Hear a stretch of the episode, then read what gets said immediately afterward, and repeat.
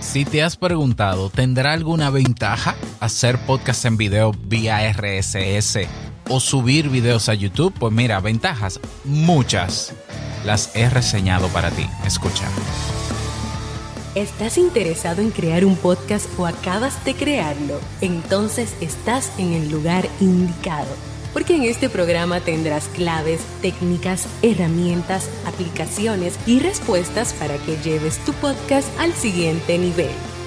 Y contigo tu anfitrión, podcaster y soloprenur que ha hecho del podcast su mejor medio para vivir, el del apellido japonés pero dominicano hasta la tambora, Robert Sasuki. Abre bien tus oídos porque esto es podcast.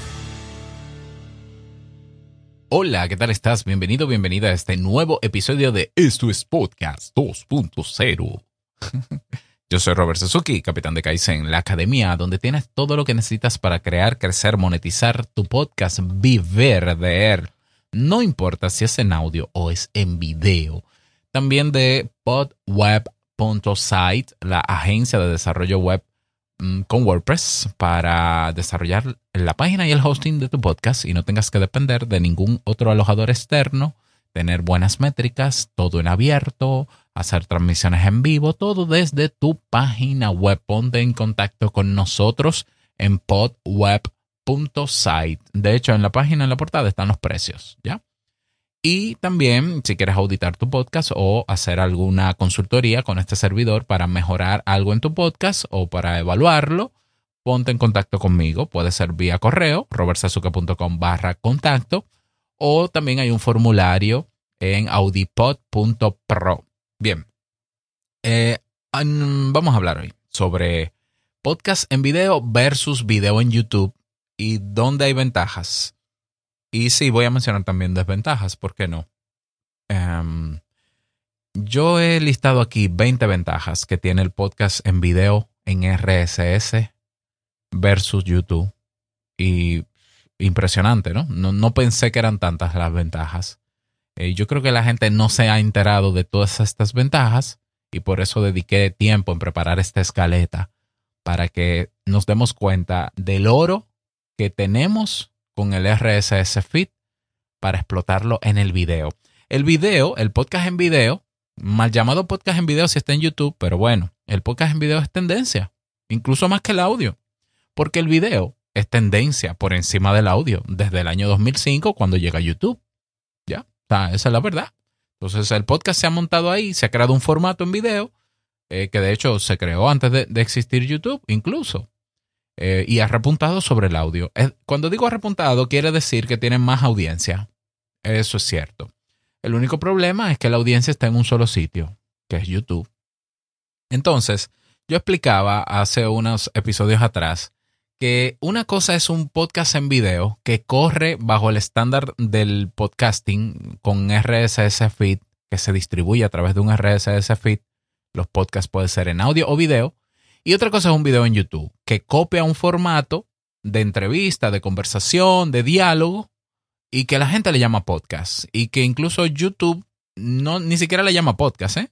YouTube ha creado una categoría de lista de reproducción para los canales que se llama podcast, ¿ya? Y YouTube incluso YouTube cuando crea esta categoría dice claramente que tú puedes no solamente etiquetar cualquier playlist como podcast, y puedes subir también los audiogramas de tu podcast en audio.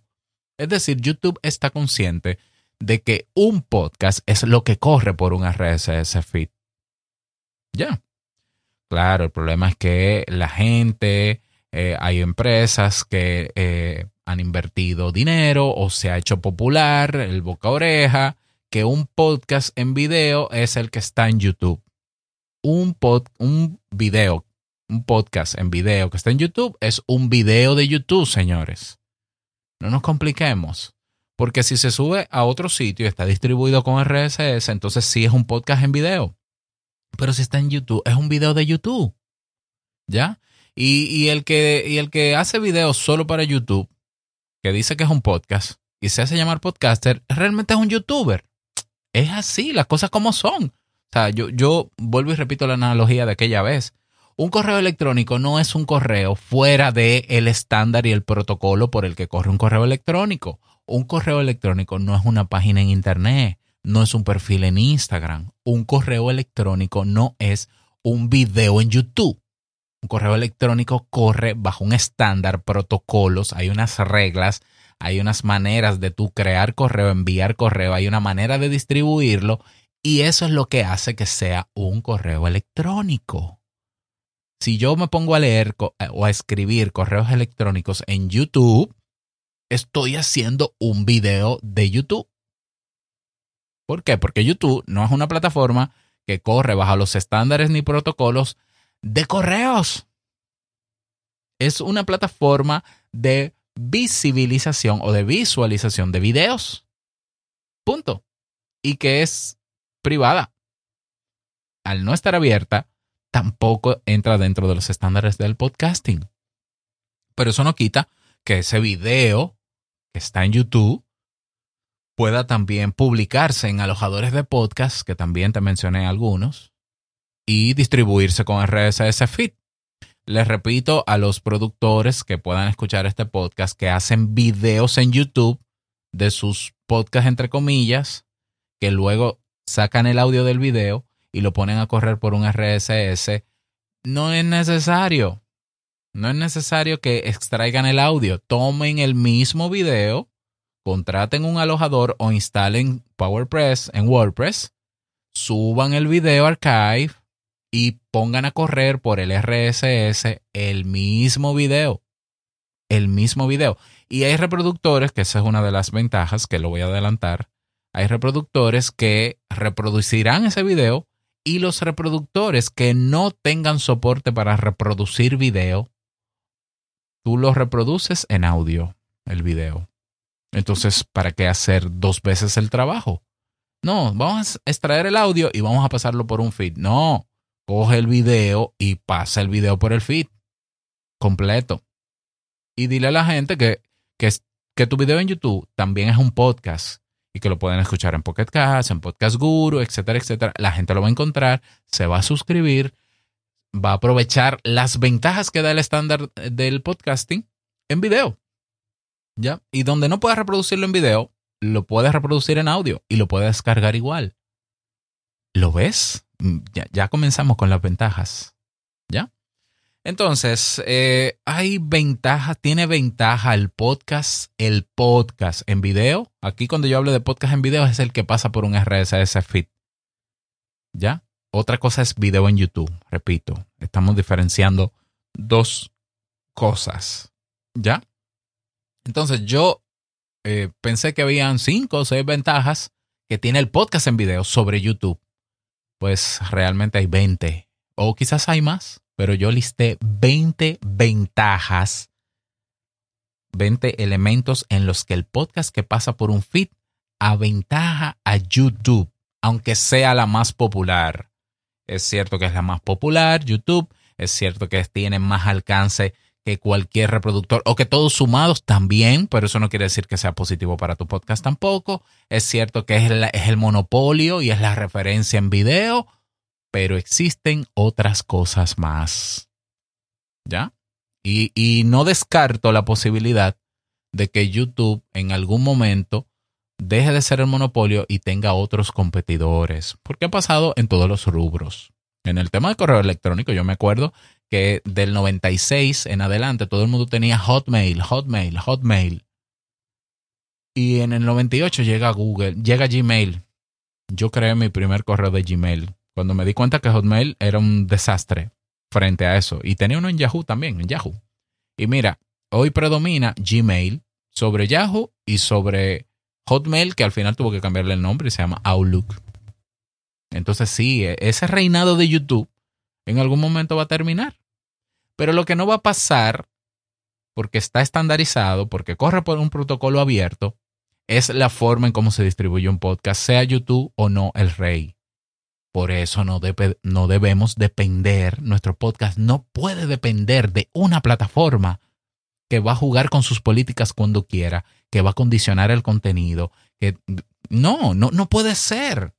La gran ventaja del podcast que pasa con que se distribuye con RSS Feed es que es abierto y libre. No así, ni YouTube, ni Spotify, ni las grandes. Las grandes quieren el, el mercado para ellos. Y, y, por darte facilidades de que subas esto gratis, que te vamos a dar alcance, que sí, que realmente ellos lo que están creando un monopolio, pero el beneficio es para ellos, no para tu podcast. ¿Ok? Eh, eh, teniendo esto claro, voy a listar las 20, las 20 ventajas de el podcast en video vía RSS versus el video en YouTube. Eh, número uno, el podcast en video puede ser reproducido en diferentes podcatchers o plataformas. Dime, dime de YouTube. Para ver un video en YouTube hay que descargar la aplicación, hay que pagar para descargarlo. Sé que eh, aquí eh, el video en YouTube, el video, perdón, el podcast en video, tú lo puedes ver en Pocket Cast, Podcast Guru, las que yo mencioné, y donde no lo puedo ver, lo puedo escuchar. Que esa es, sería entonces la segunda ventaja. Reproductor de podcast, donde se someta a un RSS feed. Si no tienes soporte para reproducir el video de tu podcast en video, pero va a reproducir el audio Así es. Entonces, otra gran ventaja sobre YouTube. Porque hay gente que, ah, yo estoy suscrito a un podcast en YouTube. ¿Y, cómo tú haces, por ejemplo, si estás conduciendo para oírlo? Bueno, yo lo descargo con un bot de Telegram o pago YouTube Premium para descargarlo solamente para usar esa función. O eh, sí, eso es lo que hago. O espero que ellos extraigan el audio y lo pongan en el... Ay, hombre. Y hay que hacer tanta cosa, de verdad. Pero si mi podcast en video corre por RSS es tan simple como que ya está en tu reproductor, ya se descargó automáticamente si lo configuré. Solamente tengo que reproducirlo y luego se elimina solo. ¡Ay, qué maravilla! Ya. Ya van dos ventajas, ¿verdad? Tercera ventaja. Con el podcast en video yo puedo tener métricas, recoger métricas de todos los reproductores de podcast. Esto ya yo lo estoy comprobando con mi podcast en video que se llama Así lo hace Sasuke. Búscalo en tu reproductor, suscríbete si te interesa. Así lo hace Sasuke. Ya yo le agregué el prefijo de OP3, OP, 3 eh, la página es OP3, OP3 con un 3 número, OP3.dev de development. Y ya tengo métricas por países, por rendimiento, eh, dispositivos, plataforma en línea, eh, no me acuerdo qué otra cosa, eh, descargas evidentemente, reproducciones, ¿ya? Eh, ya al estar en Apple Podcast y al tener reproducciones en Apple Podcast, ya yo podré ver el rendimiento de cada uno de los episodios en video y ver dónde la gente se fue, dónde la gente adelantó, dónde la gente se quedó. Ah, que YouTube te da eso, sí, pero es solo YouTube. Solo YouTube me lo da. Entonces, eh, yo puedo tener mi podcast en diferentes reproductores y sus métricas inclusive. Ventaja número cuatro. El podcast en video se puede descargar gratis, sin bot, sin página de internet, para copiar, pegar, sin pagar un YouTube Premium. Ahí, ahí está. Se puede descargar sin costo. ¿Por qué? Porque está en abierto. Así de sencillo. Eh, que yo puedo tener un podcast en video también de pago, premium, también. Pero, pero eh, estando abierto se descarga gratis, sin complicaciones, porque los reproductores de podcast tienen esa característica desde antes de que eh, Spotify existiera, desde antes de que YouTube viniera con YouTube Premium, ya eso existía, eso era una de las de las características, de las mejores características que ha tenido el podcast desde que nació, desde iTunes. Seguimos. Eh, característica, eh, ventaja, perdón. Número 5. Yo creo que tarde o temprano voy a perder eh, la, el, número. No, no, ya lo tengo. Vamos con la ventaja número 5. La ventaja número 5 es que el podcast en video a través de RSS permite recibir valor de vuelta con criptomonedas, en este caso Bitcoin, o con dinero. Conectarle tu Patreon, conectarle tu cuenta de PayPal y desde el reproductor de podcast que esté evidentemente actualizado a la versión 2.0, tú haces tus aportes ahí directo, sin intermediarios, sin que YouTube, sin que Google tenga que cogerse una parte de eso. Ah, pero que existen los super chat, que existe el botón de gracias en YouTube, sí, pero eso son comisiones con los que ellos se quedan. En el value for value, en el modelo valor por valor, yo puedo recibir satoshis en mi wallet directamente sin que me quiten un... Bueno, la transacción tiene un costo, pero es mínimo y yo puedo eh, tener más control sobre ese valor de vuelta. Mm. Número 6, ventaja. El podcast en video se posiciona, se puede colocar entre consumidores, usuarios que tienen la cultura de escuchar podcasts. Y esto parecerá algo muy simple, pero no lo es. YouTube es la televisión del mundo. Y ahí hay gente que nunca le va a interesar consumir un podcast. Por tanto, va a pasar del algo los episodios de tu podcast. Es así. Eso se llama cultura de consumo. En los podcasters, en las plataformas de podcast, la cultura de consumo es escuchar podcast, es consumir podcast con todas sus características. Entonces, no es lo mismo tener un video en un mercado donde hay de todo que tener tu video en un en una convención de personas interesadas en consumir ese tipo de contenido en ese formato de video. Ahí está. ¿Mm? Número 6. Ventaja número 7. Eh, Vip, por favor. El podcast en video puede entrar en el ranking, en diferentes rankings de diferentes reproductores de podcast. Y en YouTube no existe un ranking de podcast. Ahí está. Entonces, tener mi podcast de, de, video en RSS en diferentes podcasters puede hacer que se arranquee, se visualice y se dé a conocer en, en esos reproductores, en las páginas principales o en las categorías principales y aumentar su visibilidad y por tanto su alcance. YouTube, no. En YouTube no hay un ranking. ¿Ya? Número, número 8. El podcast en video puede recibir reseñas en YouTube se reciben reseñas. En YouTube lo que se recibe es odio. No, mentira. Eh, se reciben comentarios. Bueno, las reseñas no sirven necesariamente para posicionar un podcast, pero sí para darle credibilidad. Entonces, ¿cómo yo puedo escribir una reseña de un video de YouTube o de un canal de YouTube? No, eso no se puede. Pero en Apple Podcasts, pero en Spotify, pero en Podchaser, por cierto, el podcast en video se puede agregar a Podchaser.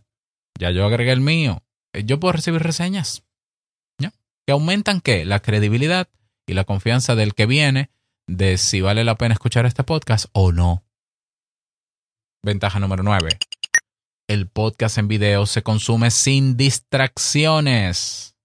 Y por consumirse sin distracciones, mira, yo no lo he comprobado, pero hay maneras de medirlo porque todavía me falta un poco de tiempo para tener métricas más completas de así lo hace Sasuke. Pero yo estoy seguro que si hay menos distracciones o hay cero distracciones, porque, lo, eh, porque veo el video en un podcaster y no hay videos relacionados, la retención aumenta. ¿Te acuerdas que hablamos, recuerda que hablamos hace unos días sobre la tétrica retención que hay en los videos de YouTube? Comprobado por estudios.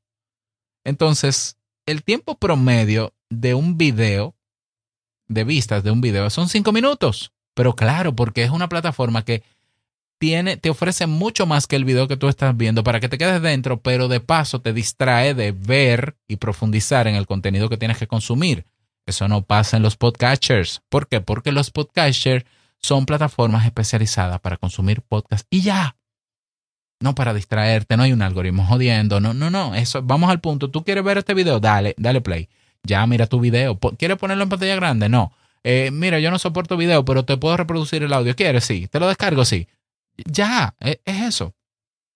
Eso es una enorme ventaja porque el hecho de que tu audiencia consuma como mínimo el 60% de lo que tú le das en un episodio, eso, eso se llama engagement. Tú vas a tener oyentes fieles. Oyentes fieles. No así en YouTube. No así en YouTube. ¿Mm? Ah, y por tanto, evidentemente, eh, al tener más retención, el podcast en video, porque no tiene elementos distractorios, crearás una audiencia fiel y probablemente tengas más suscriptores en el podcast, incluso que reproducciones, contrario a YouTube, que los videos tienen más reproducciones que suscriptores. Entonces YouTube es un mercado enorme donde todo el mundo ve tu video, nadie se compromete contigo, nadie, no es que nadie, ¿no? Sino la mayoría no se queda contigo, la mayoría no se suscribe a tu podcast, tu, tu video es, un, es uno más en YouTube. Eh, es duro, pero es así. Vamos a ver la verdad para, para hacer lo que funciona de verdad. Seguimos. Eh, ventaja número 10. El alcance de un video de podcast no depende de un algoritmo. Ahí está, tan sencillo. El que se suscribe cuando sale un video nuevo en el podcatcher donde esté, le llega su notificación y ve su video cuando quiere, como quiere, cuántas veces quiere. Ya no viene un algoritmo y si tú refrescas se te quita y te pone otro feed. No, no hay algoritmo y por tanto ese algoritmo no va a retener el alcance de un video ni lo va a aumentar tampoco. Es cierto que, quisiéramos, ¿no? Que el algoritmo sea como un, un mago de Aladino que, que diga, ay, si este video tiene un potencial enorme, déjame, puede que pase en YouTube, pero de verdad la gente cree que YouTube es la gran cosa porque tiene YouTube inspira algo así como la lotería, que juega, hay gente que juega todos los días con la esperanza de sacarse el dinero. Y en YouTube hay gente que sube videos todos los días esperando hacerlo viral. Pero depende de un algoritmo. Pero el tiempo que invierte en hacer esos videos para hacerse viral y la cantidad de videos que no le dan resultados para tener una audiencia fiel que luego pueda convertirse en la que sustente su producción, ese tiempo que se pierde hace que esa gente se frustre y se vaya de YouTube. Y los videos están ahí. Escribe en YouTube, escribe, me voy de YouTube para que veas los videos y entiendas lo que te estoy diciendo. Entonces, en los reproductores de podcast no hay algoritmo. Usted encontró el episodio, el podcast, le gustó, se suscribió, ya. Usted siempre va a ver la notificación y usted decide cuándo verlo, cómo verlo, adelantarlo, atrasarlo. Usted tiene el control. Ventaja número 11. El podcast en video en el podcast en video no se necesita hacer ni miniaturas extravagantes con tu cara hermosa mirando y haciendo muecas, ni hacer clickbait y engañar a la gente para despertar su atención de que vean de que vean el episodio, porque si ya se suscribió, él va ya, eh, porque ya te validó. Ya. Entonces, en YouTube hay que competir con miniaturas, con tu cara enorme, con muecas, con títulos que no dicen nada o que son engañosos solo para atraer, porque la gente tiene un feed lleno de disparates, lleno de mucho contenido y entonces el, ojo humano tiene que irse a, algo que le llame la atención y la gente le da clic a lo que sea en YouTube. Eso no es necesario en el podcast porque el que ya se suscribió a tu podcast va a tener la notificación del título y el título en un podcast debe ser lo suficientemente explícito para que la gente decida escucharlo, pero te va a escuchar hay más garantías de que te escuche, sobre todo si tu podcast es de nicho, porque la persona sabe por qué se suscribió a tu podcast. No necesitas hacerle moriqueta ni payasadas con miniaturas. Ay, déjame poner una foto con la boca abierta. Déjame ponerle, esto nunca lo habías pensado de título. No, eso, es insignificante. Eso es secundario. En el podcast la, eh, la gente escucha porque hay un tema que le interesa, sé claro en el tema, no engañes a la gente. 12, eh, vamos con la ventaja número 12. El podcast en video no tiene censura, ni hay que ponerle beep a las palabras, y tú puedes decir pandemia, y tú puedes decir COVID, y tú puedes decir suicidio, y tú puedes decir Trump, y, tú, y no te va a censurar nadie. Tampoco te va a dar strike. No, strike 1, ¿ya? Ni, ni vas a desmonetizar videos, porque la forma de monetizar en, en vía RSS es, a través de valor por valor. Entonces, yo veo videos bien producidos en YouTube, formato podcast, ya, tipo entrevista, ¿no? Y, y a veces yo encuentro estos silencios en las palabras. Yo digo, ¿y por qué le ponen ese silencio? Ah, porque YouTube desmonetiza el video o, le hace un shadow banning para que no tenga alcance porque tiene palabras que a YouTube no le gustan, porque las marcas no pagarían anuncios en videos donde hay malas palabras o palabras que no les gustan a las marcas. Y YouTube te dice, si usa esta palabra te desmonetizo. Mira, con tu podcast en video en RSS, tú no tienes esa censura. Tú eres libre de decir lo que quieras y como quieras. Y ya. Ah, bueno, que si está en un podcatcher que tiene una política de restricción por esto, bueno, en ese podcatcher no se verá tu, tu podcast en video, pero en los demás sí. Y yo no he visto un podcatcher que tenga esas limitaciones. Ventaja número 13. En el podcast en video, los oyentes se suscriben al RSS. ¿Eh? En YouTube, generalmente no se suscriben. ¿Ya? Y eso es importante, porque el que se suscriban garantiza que van a escuchar tu podcast. En YouTube, si vieron un video que le gustó tuyo, le pueden dar me gusta, pero no se suscriben. La tendencia es que la mayoría no se suscribe. Entonces pasa de largo y a menos que el algoritmo detecte que le interesó tu video para seguirle mostrando videos en el feed en abierto que tienen, en la portada, si no tu, tu canal pasó a la historia, no lo vuelve a ver esa persona. Es así, eso está medido. Vea las métricas de tu canal de YouTube para que te des cuenta. Entonces en el podcast, en, eh, vía RSS, la gente se suscribe al RSS. Excelente. ¿Ya? Eh, ventaja 14. El podcast en video es editable, es modificable, siempre. En YouTube, no. O sea, vamos a ver, en el podcast, en RSS, si yo me equivoco, yo puedo detener, eh, en vez de eh, despublicar, vamos a decirlo así, volver a colocar ese episodio que publiqué en borrador, cambiarle el audio, editar el audio y cambiárselo. Pero también el video, puedo editarlo y cambiarlo de nuevo. Y luego darle a publicar y ya, está editado en YouTube. Video que hiciste mal, video que si lo borras pierdes views, pierdes no sé qué, es otro video, el algoritmo dice esta otra cosa, no te le va a dar el mismo alcance, perdiste la oportunidad. Entonces la gente lo que hace es que deja el video así.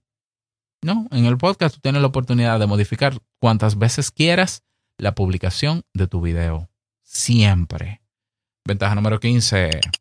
El podcast en video con RSS seguirá siendo lo que es, incluso aunque YouTube desaparezca. Que tú no lo ves probable, no, yo tampoco, yo veo poco probable que YouTube desaparezca, pero lo que sí veo probable es que vengan competidores que le quiten mucho mercado a YouTube. Bueno, a pesar de eso, el podcast se va a mantener donde está. ¿Ya? Mientras haya reproductores de podcast, el podcast en abierto seguirá existiendo. Ventaja número 16. Ninguna empresa condiciona la manera en cómo producimos video en el podcast en RSS. YouTube te dice, mira, los videos que pasan de, 10 minutos tienen menos engagement, trata de hacerlo de no máximo 11 minutos, no uses palabras inadecuadas, tienes que señalizar si es para niño o no, tienes que tener cuidado con usar música con derecho de autor, tienes que tener cuidado de esto. YouTube te dice cómo producir tus videos. Porque si no, ellos te hacen strike, te cancelan tu canal, limitan el alcance de tu video. En el podcast en video usted hace lo que le da la gana. Nadie tiene que condicionar. No, que es que en YouTube consumir podcast de una hora, que, yo entiendo que sí, que se consumen podcast de una hora. Yo lo que creo es que la gente no dura una hora viendo esos contenidos. Bueno, mi podcast puede durar siete horas en video por RSS.